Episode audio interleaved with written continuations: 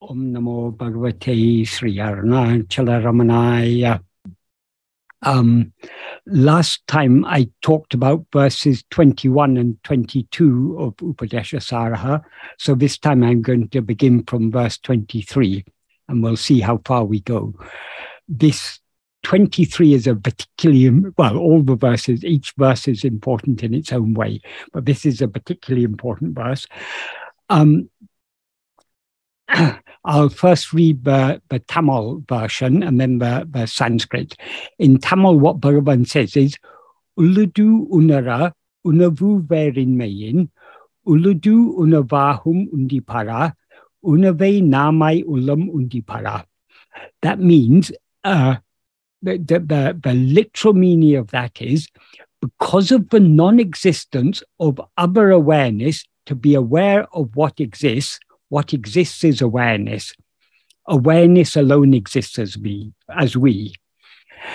Um, th- that is the bare meaning. But what that implies is because of the non-existence of any awareness other than what exists, to be aware of what exists, what exists is awareness.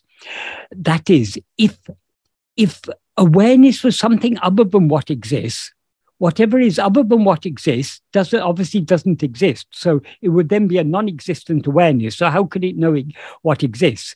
So the any other awareness must be non-existent. So, but that's why Bhagavan says that the non-existent of any uh, any other awareness, any other awareness means any awareness other than what exists. To be aware of what exists, what exists is awareness.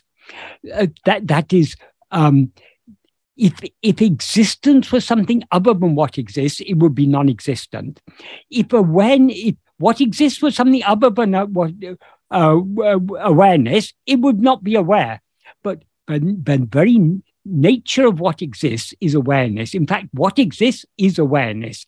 So this is a very very important teaching Bhagavan gives us here but what actually exists is only awareness, because awareness cannot be anything other than what exists.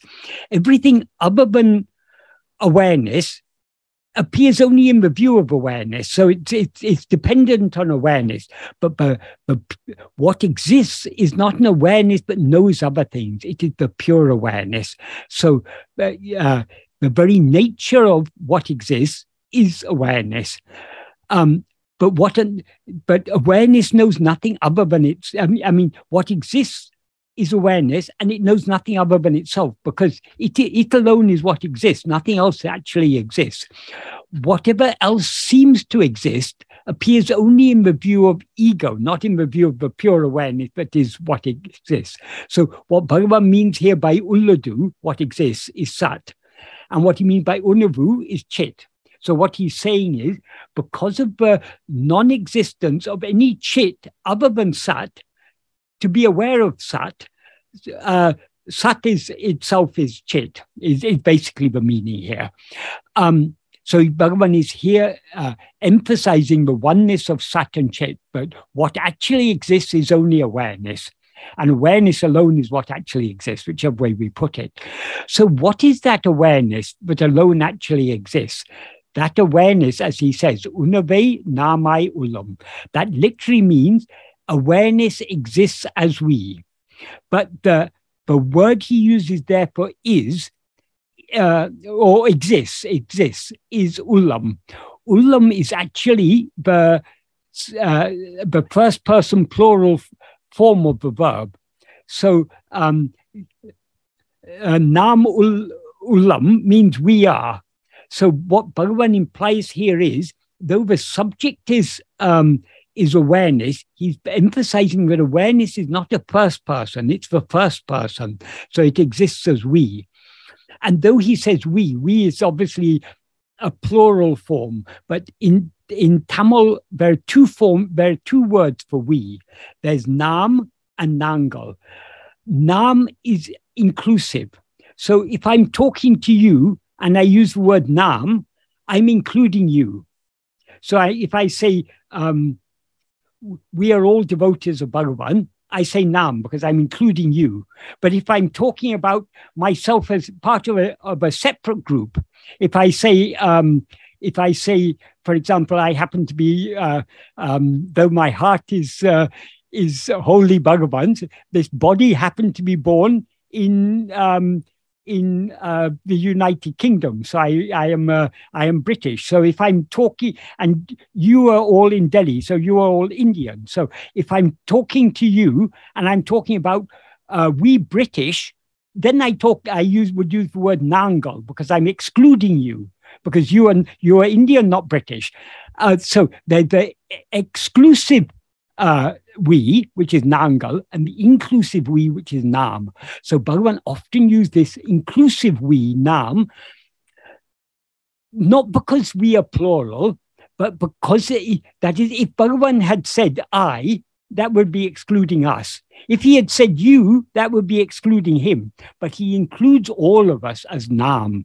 So that awareness is what exists as we. That the, the implication is awareness is what is shining in the heart of each one of us as I am. That awareness is one.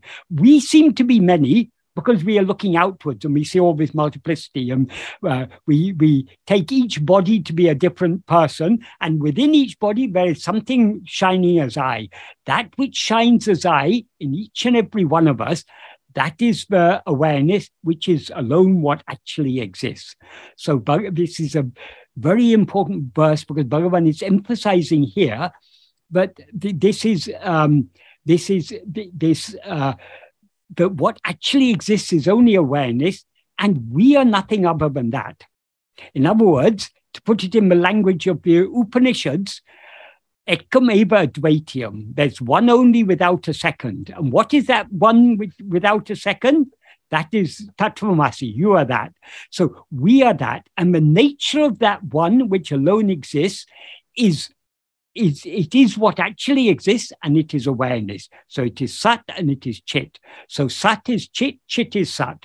And we that is what we actually are. We are nothing but pure being and pure awareness. Pure being and pure awareness are not two things, they're one and the same thing. So in the Sanskrit version, how Bhagavan expresses the same idea, sattva, uh, sattva bhasika chitva, chitkva va itara. That means uh, where indeed um, uh, kva uh, ba, uh, where indeed is um, is another itara, a chit, another awareness to uh, illumine bhasika sattva. Uh, sattva here means existence or beingness. So, where is any awareness other than what exists to um, to illumine. To illumine means to make known. So how do we know that anything exists? Because we are aware, and uh, that awareness itself is what actually exists.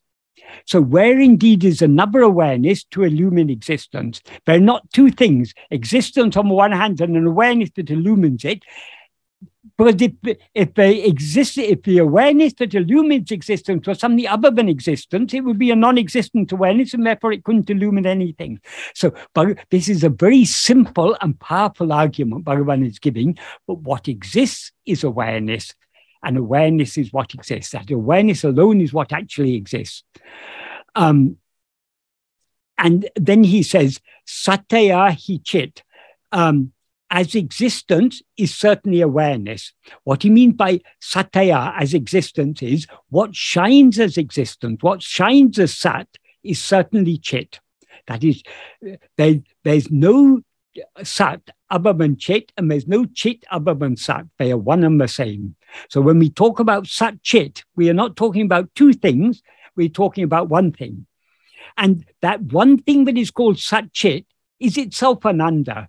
So we talk about Satchidananda. But again, we're not talking about three things, we're talking about one thing. Sat is Chit, Chit is Sat. Sat is Ananda, Ananda is Sat. Chit is Ananda, Chit is uh, uh, uh, uh Chit is uh, uh, Ananda is Chit. They're all one and the same thing. So our real nature is pure being, pure awareness, and pure happiness. And it's also called um, uh, Asti Bhati Priyam. Uh, asti means being, Bhati means shining, that's the chit aspect, and Priyam is the love aspect, that is the Ananda aspect. So love and happiness are one and the same. So what we actually are is pure being, pure awareness, pure happiness, and pure love. That is what we actually are.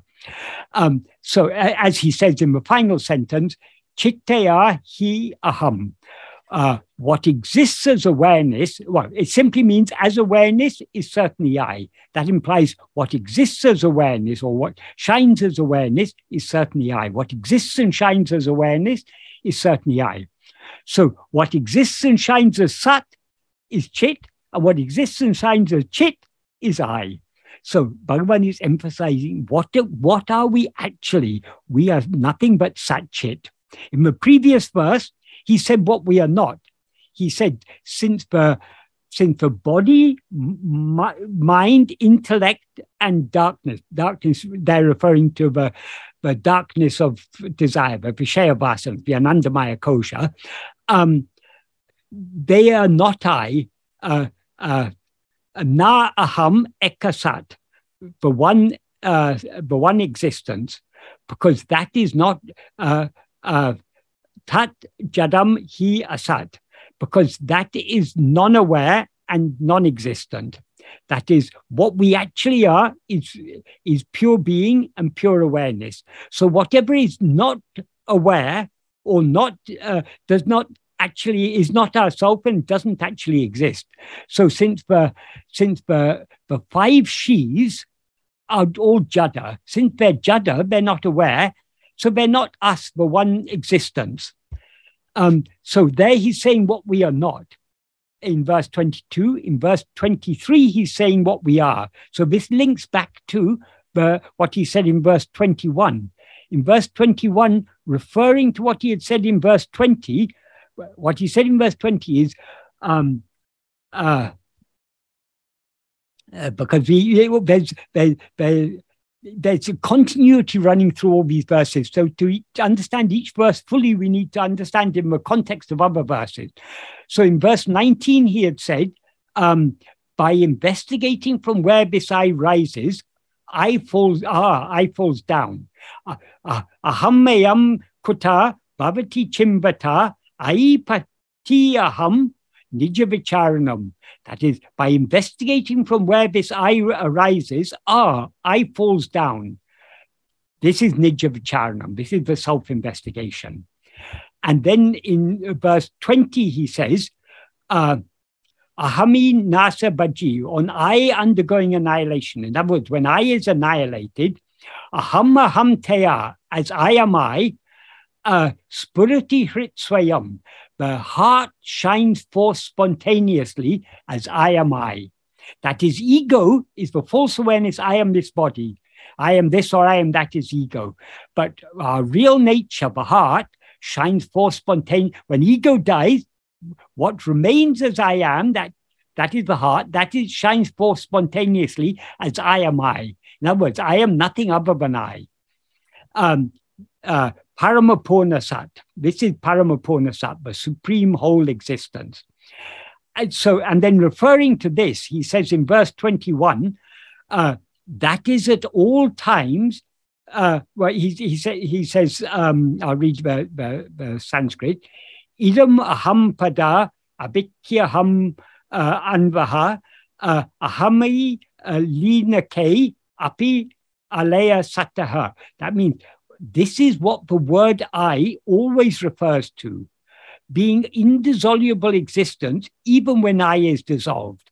What he means by being indissoluble existence, even when I when I is dissolved, is made slightly clearer in the Tamil version. In the Tamil version, he says, that is at all times the substance or the import of the word called I, because of the exclusion of our non-existence, even in sleep, which is devoid of I.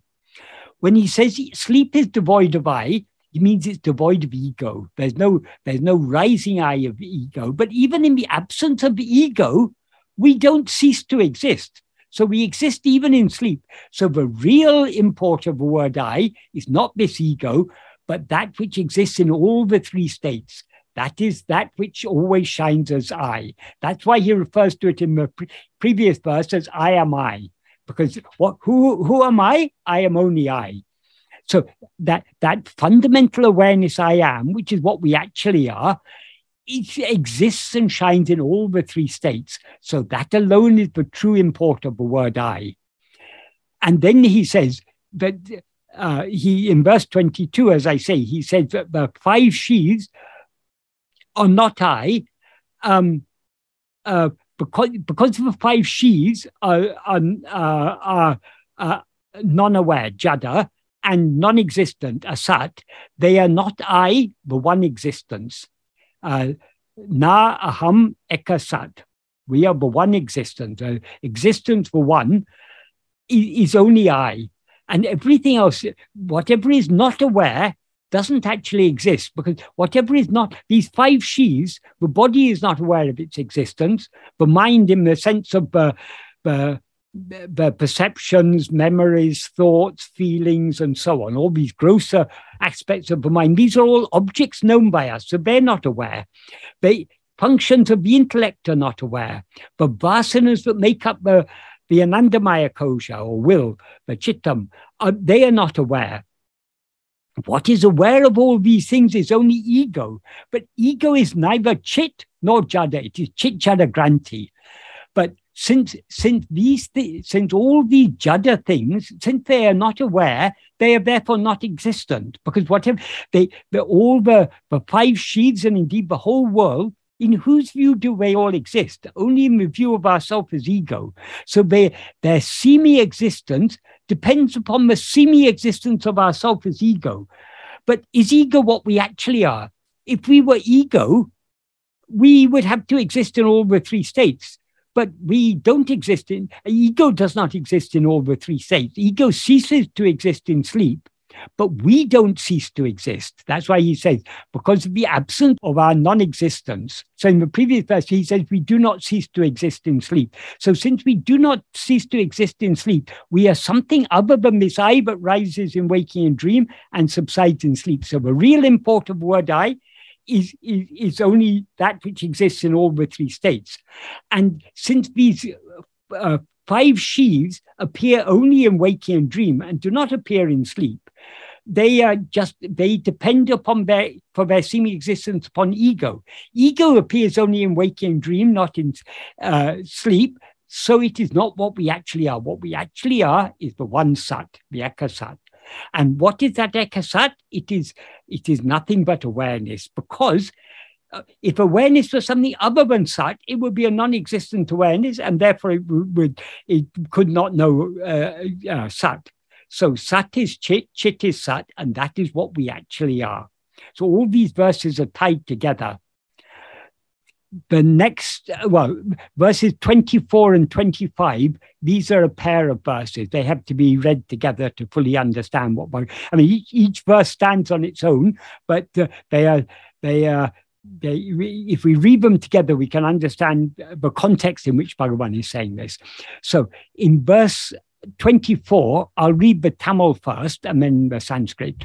In Tamil, Bhagavan says, Irukum iyekayal isajivagal orupare aba undipara upadi unavai berundipara. What that means is, by existing nature, God and soul are just one substance. Only adjunct awareness is different. Is different. What that implies is by their existing nature, that is because the real nature of each of them is what actually exists, uladu, which is pure awareness, unavu, God and soul are only one substance. The substance, what is the substance they are? It is Satchit. It is the, the fundamental awareness I am. That because I am is what exists and it is what is aware.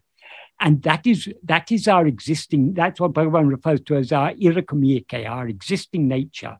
So in our in, in our nature, in our existing nature, that in our nature as Satchit as I am, we and God are just one substance. That, that one substance is Satchit.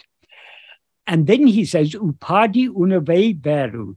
The awareness of adjuncts alone is different. That is, so long as we take ourselves, so long as we rise as ego, we take ourselves to be a set of adjuncts namely these five sheaths that make up the person we seem to be. So long as we identify with these adjuncts, so long as we experience these adjuncts as I, we are not aware of ourselves as we actually are. So God's God, who is obviously much greater than this person we take ourselves to be, is seems to us to be something other than ourselves. But actually, in, in his being nature, in his existing nature, he is nothing other than ourselves. So what exists and shines in God as I am is what exists and shines as, as us in I am. That is what we actually are. But, but why we seem to be something different from God because we've attached ourselves to adjuncts. We take ourselves to be a certain set of adjuncts. I am this body, I, I'm this mind with certain uh, perceptions and memories and so on. I have like, certain likes and dislikes. All these make up the person I seem to be. But am I this person? No. What I actually am is just the fundamental awareness I am. So in our, in our existing nature, we are one with God.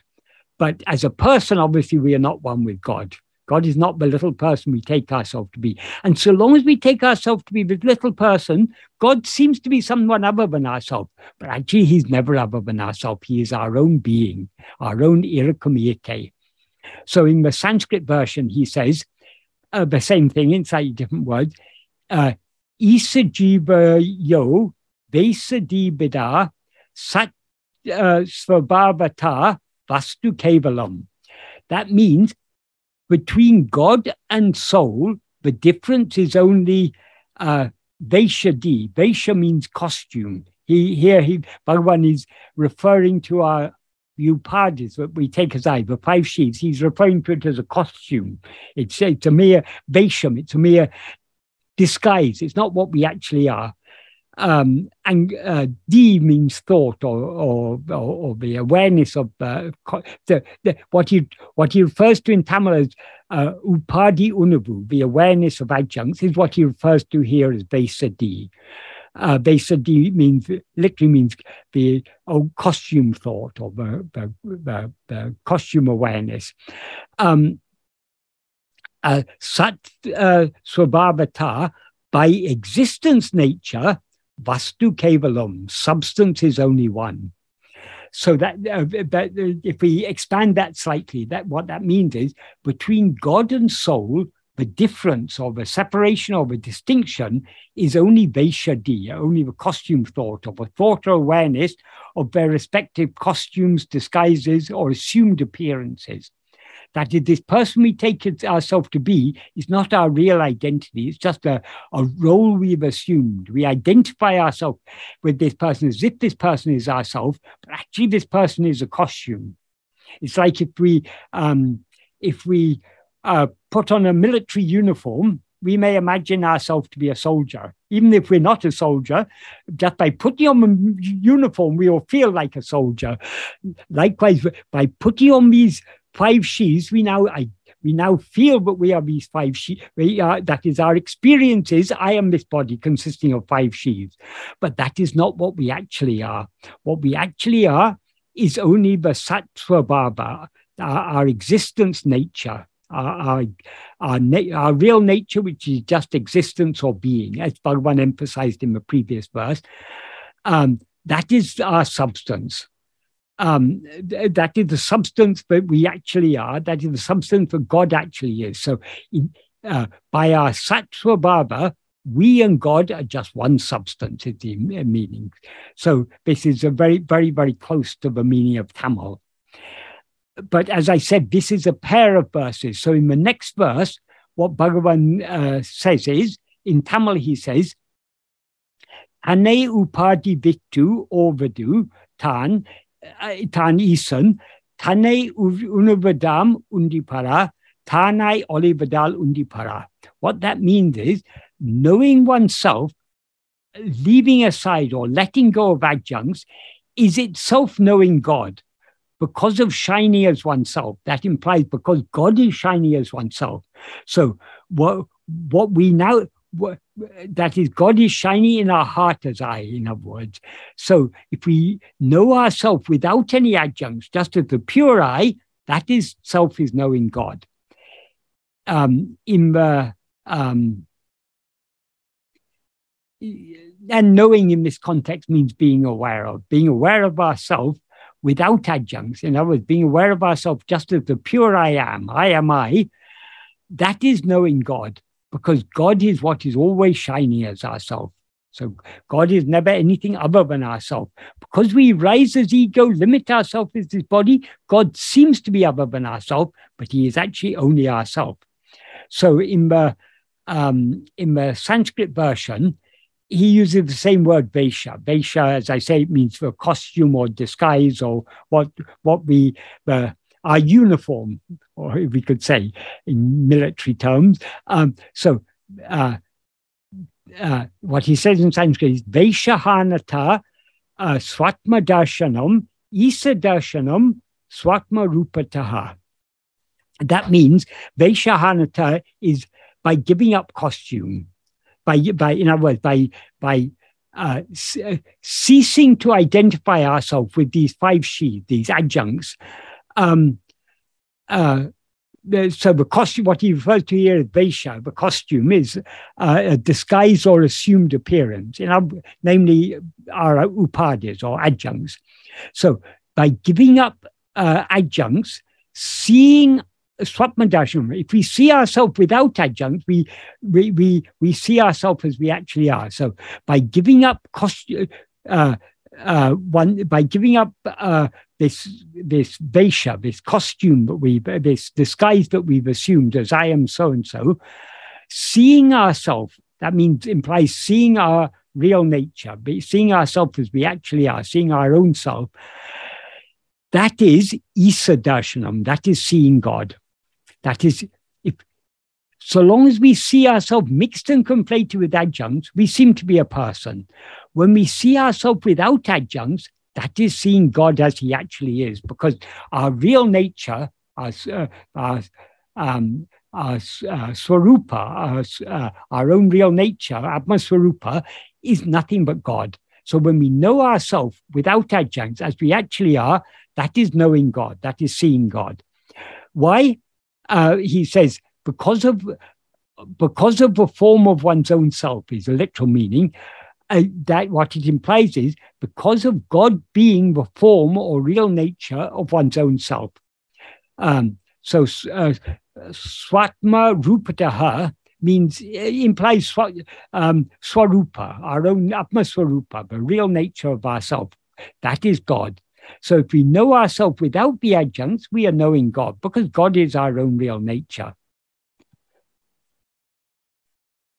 So in this verse 25, Bhagavan talks about seeing ourselves. In Tamil, he says Swatma Darshanam. In Tamil, he says um, uh, uh, Tane uh, seeing, uh, knowing oneself. In Sanskrit, seeing oneself. Seeing and knowing mean the same in this context. That is, seeing is used obviously metaphorically. We, we ourselves can never be an object of sight. So seeing ourselves means being aware of ourselves as we actually are. Uh, so, what does it mean? How can we be aware of ourselves as we actually are? How can we see ourselves as we actually are? This is what Bhagavan explains in verse 26. In the Tamil version, he says, Tanai iritale, tanai aridalam, tani rendatradal undipara. Uh, sorry, uh, yes, tani rendatradal undipara, tanmaya, ni, tanmaya nishtei idundipara. So uh, what what this means is tanai irritale means literally it means being as oneself, but in English we wouldn't say as, we just say being oneself. Being oneself, tanai aridalam, that is knowing oneself. So being oneself alone is knowing oneself. Uh, rendatradal, because oneself is devoid of two. Uh, this is tanmaya nishta what he means there is being oneself, that is, being as one actually is without rising to know anything else, alone is knowing oneself because oneself, in other words, one's real nature, is devoid of two. uh, that is, it's devoid of the fundamental duality of subject and object, knower and thing known, and also devoid of any possibility of being divided as one as two selves, one self as a subject to know the other self as an object. That is, we can never know ourselves as an object, as some because objects are all other than ourselves. So uh, we we cannot, since we cannot know ourselves as a subject, as an object, sorry, we can know ourselves as we actually are only by being ourselves as we actually are. Why? Because our very being is awareness, is pure awareness, as Bhagavan said in verse 23. So by just being ourselves, we are knowing ourselves. And we, we that is we can know other things by an act of knowing. We cannot know ourselves by an act of knowing because we, we no action is needed to know ourselves because we are always we always know ourselves. We are always aware of ourselves as I am. When we rise as ego, we seem to be something other than ourselves. But when instead of rising as ego, if we just remain as we actually are, that itself is knowing ourselves. So, how to remain as we actually are?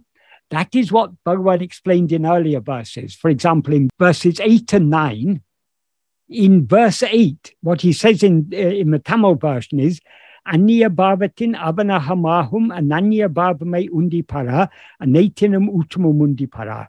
That means rather than anya bhava, ananya bhava, in which he is I, is certainly the best among all. These two terms, anya bhava and ananya bhava, um, we need to understand what they mean. Anya means what is other. So in this context, Anya Bhava means meditating on something other than ourselves. So if we take God to be something other than ourselves and meditate upon his name or form, that is Anya Bhava. But when we understand that God is that which is shining in our heart as I, we will we will be drawn to meditate on him in our heart as I. So Medita- what he refers to as ananya bhava, that means meditation on what is not other.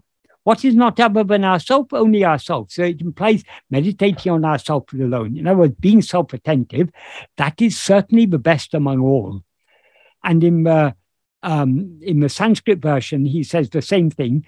Uh, Veda Bhavanat, um, uh, uh, rather than the separating meditation, um, Saha aham iti aso uh, bhavana abhida, the non separating uh, meditation, that is, he is I, um, Pavani Mata is considered purifying. Um, in Tamil, he said best, it is best among all. In here, he says it pure. In Sanskrit, he says it's purifying. In other words, what he implies is it's the most purifying of all the practices but he had described up to this point. Then in verse 9, he says, in Tamil, he says, Baba Balatinal Bhavanatita Baba Tirutale Undipara Parabhakti Tattvam Undipara. Uh, that is, by the strength of uh, Bhava, Bhava here is referring to the Ananya Bhava, in other words, the self attentiveness. So, by the strength of self attentiveness, Bhavanatita sa Bhavatu Irutale, being in one's in Sat Bhava, in the state of being, which is Bhavanatita. Bhavanatita here implies beyond all mental activity, uh, Parabhakti Tattvam, that is the, the nature of supreme devotion. And in the Sanskrit version, he says, Bhava Sunya Sat, Bhava Sastratihi, Bhavana Balat, uh, Bhakti Uttama. That means by the strength of meditation, that's referring to the Ananya Bhava in the previous verse, uh, standing firmly in the state of being, devoid of, medit- uh, devoid of meditation, I mean, devoid of, uh, of, uh, um, of uh, bhavana, devoid of mental activity, is the best devotion. So if we expand that slightly to by or because of the strength of meditation, that implies that meditation on God is not separate from oneself, thereby standing firmly in Satbhava, the state of being, uh, which is devoid of meditation, know, in the sense of mental activity, is the best or foremost devotion. It's uh, bhakti uttama. Um, so that is, so long as we are attending to anything other than ourselves, our attention is moving away from ourselves, that is a mental activity. But when we turn our attention back to ourselves, we subside back into our source. So all mental activity comes to an end and we remain in Sat Bhava, the state of just being. And being in that state, that is the, the in Sanskrit, he says bhakti uttama, the, the, the best or the highest devotion. In Tamil, he says parabhakti tattva, the nature of supreme devotion. Um, so we remain in the state of being just by attending to ourselves. So uh, when he says here, being ourself alone is knowing ourselves, what we have to understand is how can we how can we be ourselves and thereby know ourselves only by attending to ourselves? So long as we're attending to anything else, we are rising as ego. But when we turn our attention back within, to the extent to which we, t- we look within, we will thereby sink within and remain in the state of just being. And that state of just being what we actually are, that is the state of knowing ourselves. Why? Because what, what are we? We are uh, uh, unavahum. That is, uh, uh, what exists is only awareness. So being being what exists is being means being awareness, being the awareness that we actually are. We, what we actually are is nothing but awareness. So we, when we remain as that pure awareness, that is knowing pure awareness, because pure awareness is never an object of knowledge. It is it's our own being, but uh, but um, uh, it's, uh, so being as we are, it means being the pure awareness that we actually are. And by being that pure awareness, we are knowing ourselves as pure awareness. That's why Bhagavan says, being oneself alone is knowing oneself. Knowing anything other than oneself is an action because our mind has to go away from ourselves to know some other thing. Our attention has to move away from ourselves. But being ourselves, we can be ourselves just by allowing our attention to rest in ourselves just to be the pure awareness that we actually are. That alone is knowing ourselves. Um, because uh, oneself is devoid of two, that is, there are no two selves, one self to know another self. It, we are one. So we cannot know ourselves as an object. We can know ourselves only by being ourselves. And, and then he says, this is Tanmaya Nishta. Uh, tanmaya means Tatmaya. Maya means um, uh, uh, means uh, consisting of, and tat means that, is referring to Brahman. So uh, Tanmaya Nishta means the state in which we are remain firmly fixed and established as that. Uh, that that means tat means the uh, uh, Brahman. So that is this is the state of being remaining as Brahman. By being ourselves, we are thereby knowing ourselves. And since what we actually are is Brahman, being ourselves is Tanmayanishta, the abidance as Brahman. In the Sanskrit version of this verse, uh, he, he says the, the same thing, but uh, in, in, similar words to the words he used in the previous passage, which is Atma samstatihi uh, swatma darshanam. Uh, Atma nedvayat atmanishtataha. What that means is Atma samstitihi means being oneself.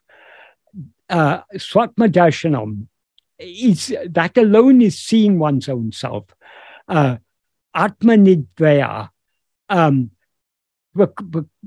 uh, um, but, but, because oneself, because Atma, oneself, is not two. Um, uh, so what, what that means is that if we expand it slightly, um, being or standing firmly as oneself is Swatmadarshanam. That is, being ourself is knowing ourself. Because of oneself not being two, um, um, that is, since we are not two, we cannot see ourselves as an object. So we can see what we actually are only by being what we actually are, namely pure awareness, Satchit. Uh, this is uh. This is uh, this is being uh, firmly or uh, steadily fixed uh, as, as, oneself. Being firmly or steadily fixed as oneself, or abiding as oneself, or standing as oneself. Um, so, does anyone have any questions on any of these verses so far? Sir, yes. we have we have one question uh, on YouTube from Mr. Vinay Nayak, who is hmm. asking, uh, and I quote, mm. Sir, how did you come to master Bhagavan's teachings so perfectly? Unquote. um, firstly, Bhagavan's teachings are actually very simple. Um, so it is not difficult to master Bhagavan's uh, teachings.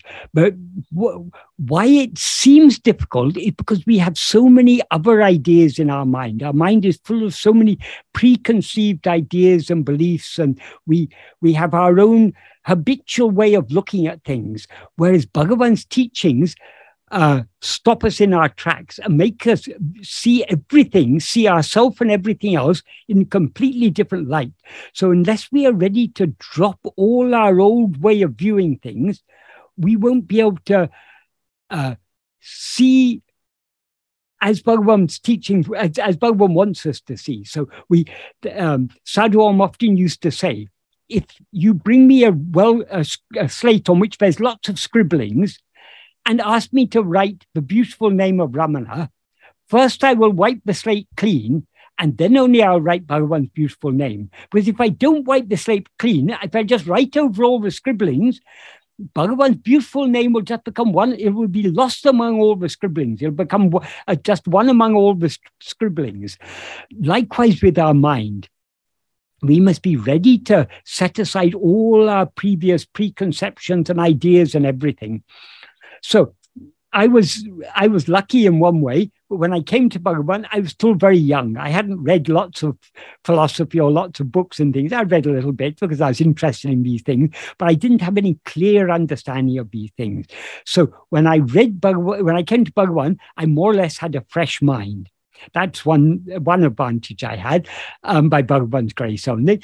Another advantage Bhagavan brought me very soon after I came to Bhagavan, soon after I read Nana and, and understood, oh, this is the path, this is Bhagavan is my guru. Bhagavan brought me in contact with Sadhu Om.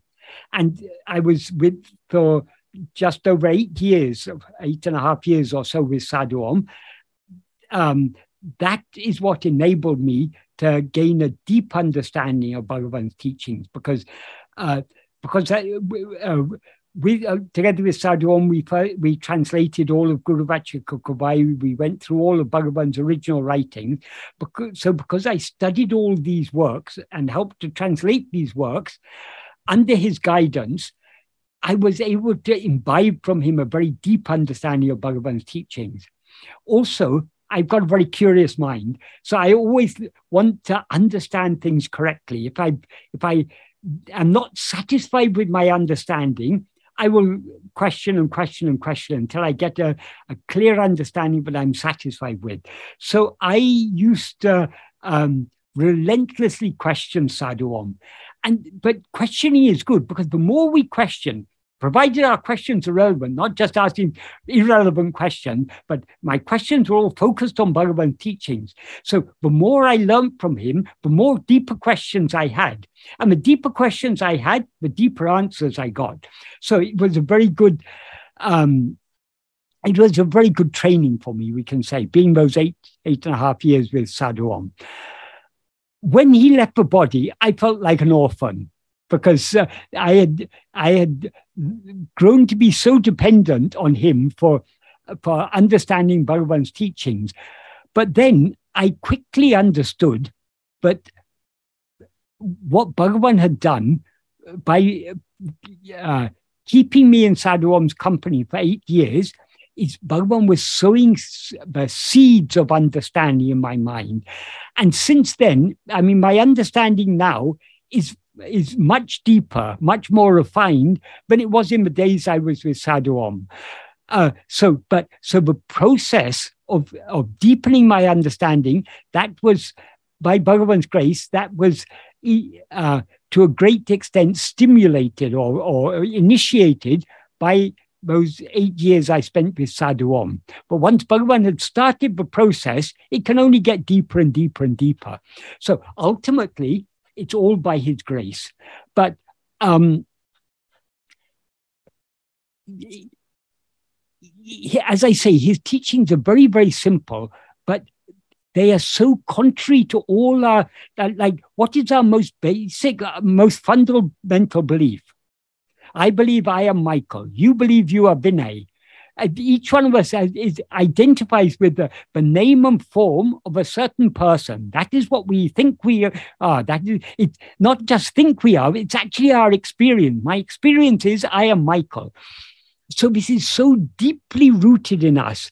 But Bhagavan challenges this. Bhagavan helps us to see but though we now experience ourselves as this body, as this person, this cannot be what we actually are because we exist in sleep without being aware of this person. Since we're aware of our existence in sleep, but not aware of the existence of this body or this person we take ourselves to be, this person cannot be what we actually are. If this person was what we actually are, we couldn't be aware of ourselves without being aware of this person. We clearly are aware of ourselves in sleep without being aware of uh, um, the person we seem to be. So Bhagavan helps us to, to see through the fallacy of, of that, and all our other experiences are based upon this false experience I am this body. It's only when we're aware of ourselves as I am this body, but we're aware of other things. So our awareness of other things, all our knowledge about other things, is dependent upon this false awareness I am this body. So if this it is since this false this awareness I am this body is an erroneous awareness, anything known by this erroneous awareness must be erroneous. So if we want to know the truth of anything, we cannot know the truth of things without knowing the truth of our we cannot know the truth of anything else without knowing the truth of ourselves. So the only way to know the reality of all things is to know the reality of ourselves. Once we know the reality of ourselves, we will know what we actually are is Sat Chit. And what everything else is, is only Sat Chit, because Sat Chit is one and indivisible. So, um, and of course, the other most important thing in order to understand Bhagavan, it's not just the, it's not just by the intellect, by the by our reasoning and by our study and manan, uh, sravana manana. We cannot understand Bhagavan teaching. Sravana manana are necessary part of the process, but by themselves very inadequate. To really understand Bhagavan's teaching, we need to put them into practice. I can't say I've gone very deep in the practice, but I've gone deep. Uh, deep enough, sufficiently to to gain whatever um, poor understanding I now have. So ultimately, all our understanding comes by Bhagavan's grace. It is greatly a, that most important way to deepen our understanding is practice. Because when we are turning our mind within, we are turning our mind away from all this appearance back to what is real, back to the light of pure awareness shining in our heart as I am.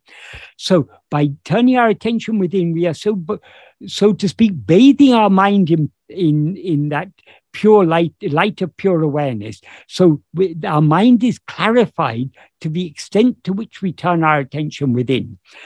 Um, so that is most important. But in order to encourage us and motivate us to turn within, reading his teachings, thinking carefully about his teachings, understanding his teachings correctly is most important. But if we haven't understood his teachings correctly, how can we practice them correctly? to the extent to which we've misunderstood or failed to understand his teachings, we will misunderstand or fail to understand the practice because all his teachings are all pointing us at this practice. Everything, everything Bhagavan taught us is contributing to our understanding of what is this practice. So understanding his teachings is key to practice and practice is key to understanding his teachings. It's it's an iterative process. That is, we we need to do we need to read his works carefully. We need to think about them carefully, and we need to put them into practice. The more we read them and think about them, the more our understanding is deepened. The more our understanding is deepened, the deeper we'll go in the practice. The more deeper we go in the practice, the more the more clarity we'll bring to it when we next begin to read his teachings. So we begin to see greater and greater depth of meaning, depth of implication. And in other words, we see more and more clarity in his words the deeper we go in the practice. So it's not that we start off doing Sravana I mean, leave aside the Sravana, do Manana, leave aside the Manana, and, and then do Nididhyasana. It's not like that. These three go on hand in hand throughout our life. as as one deepens, the other will the others will deepen. So the deeper our, our reading and our, uh, our, our Sravana and our Manana, the deeper we'll be able to go in the practice. The deeper we go in the practice, the deeper we'll be able to go in the Sravana Manana. So this is the process by which we understand more and more deeply. So I, I hope this is an adequate question, answer to that question. But ultimately, we can say it in one word. It's all by Bhagavan's grace, because all this process we are talking about, it's all driven by Bhagavan's grace. The very fact that we are drawn to his path is only by his grace. Why are we so interested in following this path rather than in um, watching football or cricket or the news or um, having any other hobby or pastime or whatever. There's so many things in this world, but potentially, uh, but but uh, but uh, entice our mind to take interest in them. There's so many subjects we'd be interested in intellectual pursuits. There are so many intellectual pursuits. If we're interested in physical pursuits, sports or something, there's so many types of sports. So there are so many things that can interest our mind. But somehow we have been drawn to his teaching. We're interested in his teachings. So, where did this interest come from? It's only by his grace that we have been drawn to this path. It's only by his grace that our interest and our uh, is sustained. It's only by his grace that we make the effort to turn within. Because why do we turn within? Because we love to know who we are. Where does that love to know who we are come from? It comes only from Him because He is love itself. So it's entirely by His grace. But His grace works through us. So we have to we have to cooperate with grace by uh, following the path. That's why Bhagavan says in the 12th paragraph of Nana, Kadavalum Guruvum Unmail Verala. God and Guru are in truth not different. Uh, just as what has been caught in the jaws of a tiger will not return, in other words, will not escape, uh, puli vail patadu ebaru tirambado. So just as what has been caught in the jaws of a tiger will not escape, um, will not return, uh, so those who have been caught in the look of Guru's grace. Um, uh, Abare Guru in Arul Pavail Patavagal, those who have been caught in the look of Guru's grace, in the glance of Guru's grace, uh, Avaral Rakshika Padavare Andri Orukalum Kaivida Pada. Uh, uh, they will ne- uh, will will never, they will surely be saved by him and will never be forsaken. Um, so Bhagavan, that's a great assurance Bhagavan gives us. But then he adds something, very important sentence. Eninum guru kartia varipadi tavaradu nadakavendum.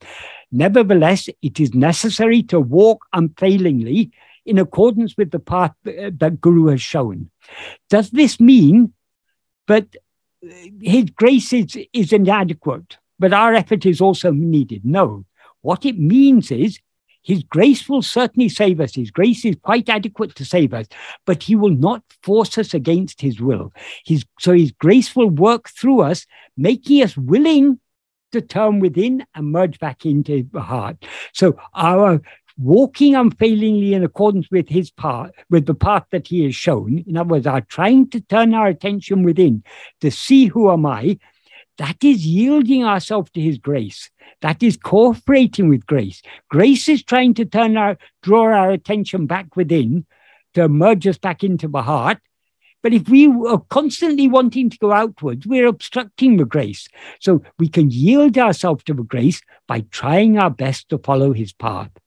Doesn't matter. We we may not be. We may feel we're not very successful. We may feel that our attention keeps on coming outward. But so long as we're trying, we are we are walking in the path that He has shown, and our salvation is therefore assured.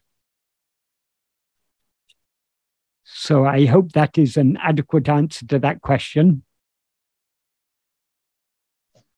Uh, yes, sir. Uh, thank you so much. Mr. Vinay Nayak has been thanking you profusely on uh, on YouTube, and right. I have shared with you a question from Mr. Sushil Motwani, uh, who has put this on the YouTube uh, uh, as well. And okay. I think there is another question from Sanjay Lohiya Yes. Okay. Shall I go? since Sanjay is, seems to have come first, I'll answer that first. Sure. Michael. Sure do you go away from the UK off and on to secluded places to go into yourself deeper? To go into ourselves deeper, we don't need to, the body doesn't need to go anywhere. Wherever we are, we can go into ourselves. Uh, that is where the body happens to be, as Bhagavan said, that's all according to Prarabdha. If we have love to go within, Bhagavan often used to say, if you have love to go within, even within a battlefield, you'll be able to go within. If you're not able to go within in a battlefield, you will not even be able to go within, even if you're sitting in a cave in the Himalayas. So it's not the outward circumstances that matter, it's the love to turn within. And that love comes only from His grace. So going here or there to find some secluded place, um, yes, often I feel I would like to be more secluded. I'd like to, uh, daily I'm getting dozens of WhatsApp messages, um, signal messages, um, questions by uh, email, and so on. So many things. Sometimes I feel, oh, it'd be nice just to withdraw from all these things. But this is the work Bhagavan has given me. So I shouldn't think that I can go into myself only if I give up all this work. Since Bhagavan has given me this work, let me do this work. But the main thing is to be trying to go within whatever my body, speech, or mind may be doing. Um, we need to be trying to turn within. So actually, I'm very fortunate because people send me so many questions by by uh, WhatsApp and so on.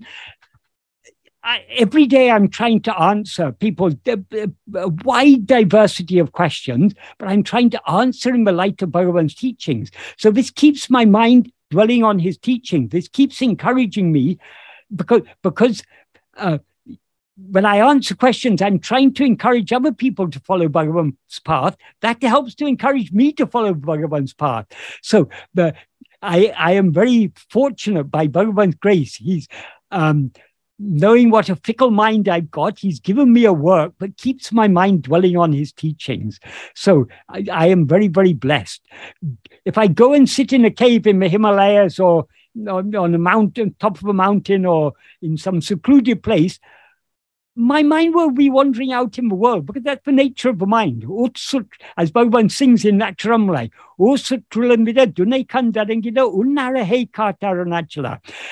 so that my mind but is by, by, by its very nature, it's always roaming about the world, so that this mind may subside, seeing you always, show your beauty. So until His grace draws our mind within by showing us the, His true beauty, our mind will continue wandering about the world. So it, it's not the external circumstances that obstruct us.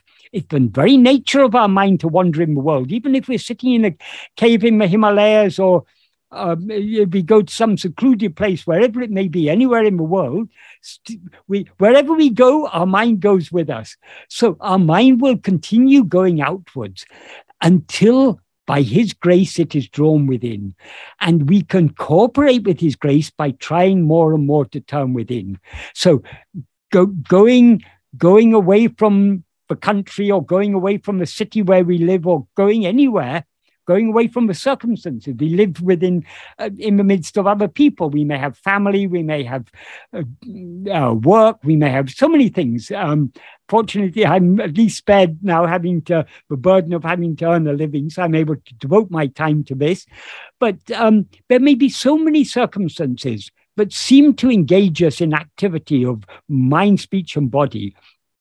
But whatever we may be doing by mind, speech, or body, we must exist. Do we not exist? We couldn't do anything if we didn't exist. And we, we cannot exist without being aware of our existence because our, our very existence is awareness. So we are always aware I am. So the problem is not the activities, The problem is the interest we take in those activities rather than taking interest in our being. So, in order to be as we actually are, we need to wean our mind off its interest in all these activities and take interest only in our being. The activities will go on as destined according to Prarabdha, but our mind will go more and more within. So it's it's we would be fooling ourselves if we think I'll be able to go deeper within if I go and sit in a cave in the Himalayas or if I change my circumstances, if I'm more in isolation, if I do less work, I'll be to go within more. It's not so. But the obstacle to going within is only our Vishaya vasanas, our liking to go outwards. That we have to deal with wherever we may be. So the circumstances in which Bhagavan has now placed us, these were the most favorable circumstances for our spiritual development. And then uh, Sushil Motwani ji has asked, uh, uh, Namo Ramanaya, sometimes it is a little difficult to grasp that if Brahman alone exists, why there is so many bodies or living beings? To state the same question in another manner, are we all little cells, but are the same material as God, material in inverted commas, i.e., existence awareness? Yes, yes, we are. Oh, or is it that there is a connected underlying one single self, but we are individual superimpositions on it? Please so, throw some light on this. That is what we actually are is only Sat Chit. Sat Chit means Sat is being, Chit is awareness. So the awareness of being, in other words, that awareness I am, that is Sat Chit. We are all aware of ourselves as I am.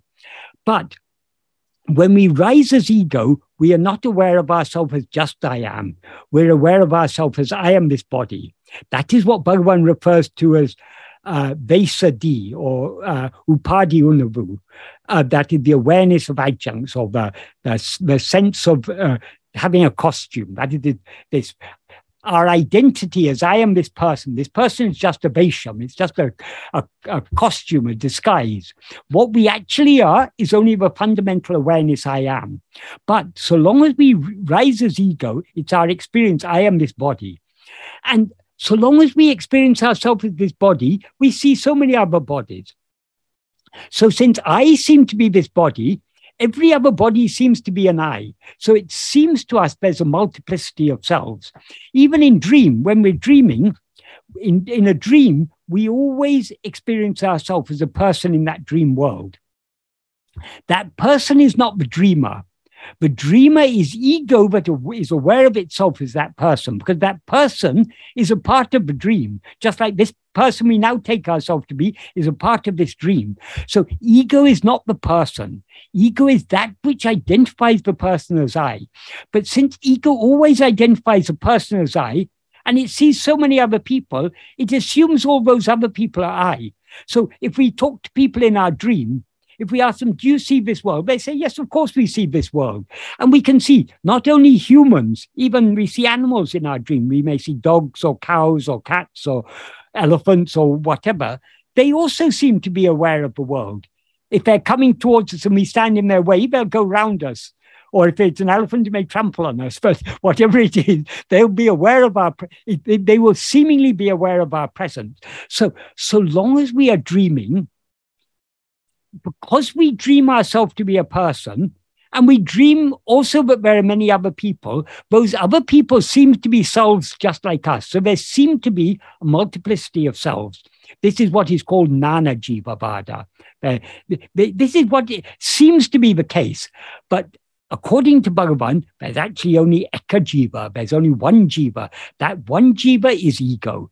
The ego, who is that one um, Jiva? Is it Michael or is it Sushil or is it Sanjay or or who is it? We, we, so many of us uh, here uh, taking part in this uh, discussion.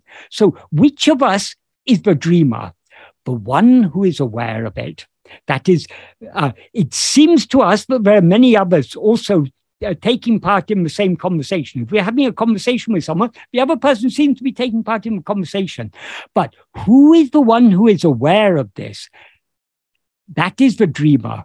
So we, we, we, we, that is the dreamer knows who is the dreamer because the dreamer is aware of itself as I. So who, whoever, whatever is aware of itself as I, that is the dreamer. And that dreamer mistakes itself to be a person, and therefore, in the view of the dreamer, there seem to be so many others. But all those others exist only in the view of a dreamer. Not only do all those others exist in the view of a dreamer, even the person we seem to be exists in the view of a dreamer. The dreamer is ego. The dreamer is the, the ego is both the dreamer and the dreamer is the one who also sees the world. So whoever is experiencing all this, that is the one jiva, that is ego if that one ego turns its attention back to itself to find out who am I, if it looks within keenly enough, that ego will subside back into its source and everything else will subside back into its source. And then what remains is the one Sat Chit. But so long as we're looking outwards, we have to act as if there's a multiplicity of, um, of people because all the other people are just as real as the person I now mistake myself to be.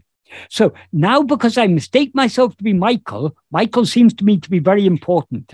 I spend a lot of my time thinking about the comforts and convenience of, of Michael, making sure Michael has a comfortable place to stay, has adequately warm clothing, has bath, has food every day, has water. So I'm taking such great care of Michael. Why? Because I take Michael to be I. But Michael is no more important than any other person. So if so long as we are looking outwards, we have to have kindness and compassion and co- uh, concern for all others. In the case of Bhagavan, we saw his supreme compassion. Uh, that is just one small example in this in in Bhagavan's life shows, I mean, there's so many examples, but there's one example that stands out among all examples. When he was wandering on the north side of the hill and he saw the big banyan tree and he was approaching it while crossing a dry stream bed, his, and or climbing out of a dry, dry stream bed, his thigh brushed against a bush. And unknown to him, in that bush, there was a hornet's nest. So the hornets got disturbed by him brushing against it, and so they all rushed out. So he just stood there. And he that is the, the, what had done wrong was that thigh. So he let the thigh take punishment. And those hornets, they didn't sting him anywhere except on the thigh. They stung the thigh, and when they had stung to their heart's content, they went away. And then obviously his leg, so hornet stings are very, very painful. So his, his legs uh, uh, became swollen.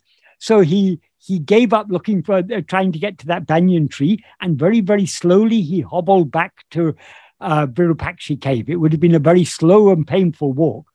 And when he got to Virupaksha cave, the devotees there, seeing the condition of his leg, they applied um, oil and other things to soothe it. And after some days, when the poison went down, they the the the because when the hornets sting, they leave the sting. Uh, it's like a small thorn or something. They leave it there. So when the swelling went down, those thorns they started to show. So then um, Palani Swami and others with pliers, they began to take out one by one by one. And there were hundreds and hundreds of them uh, stuck in his leg.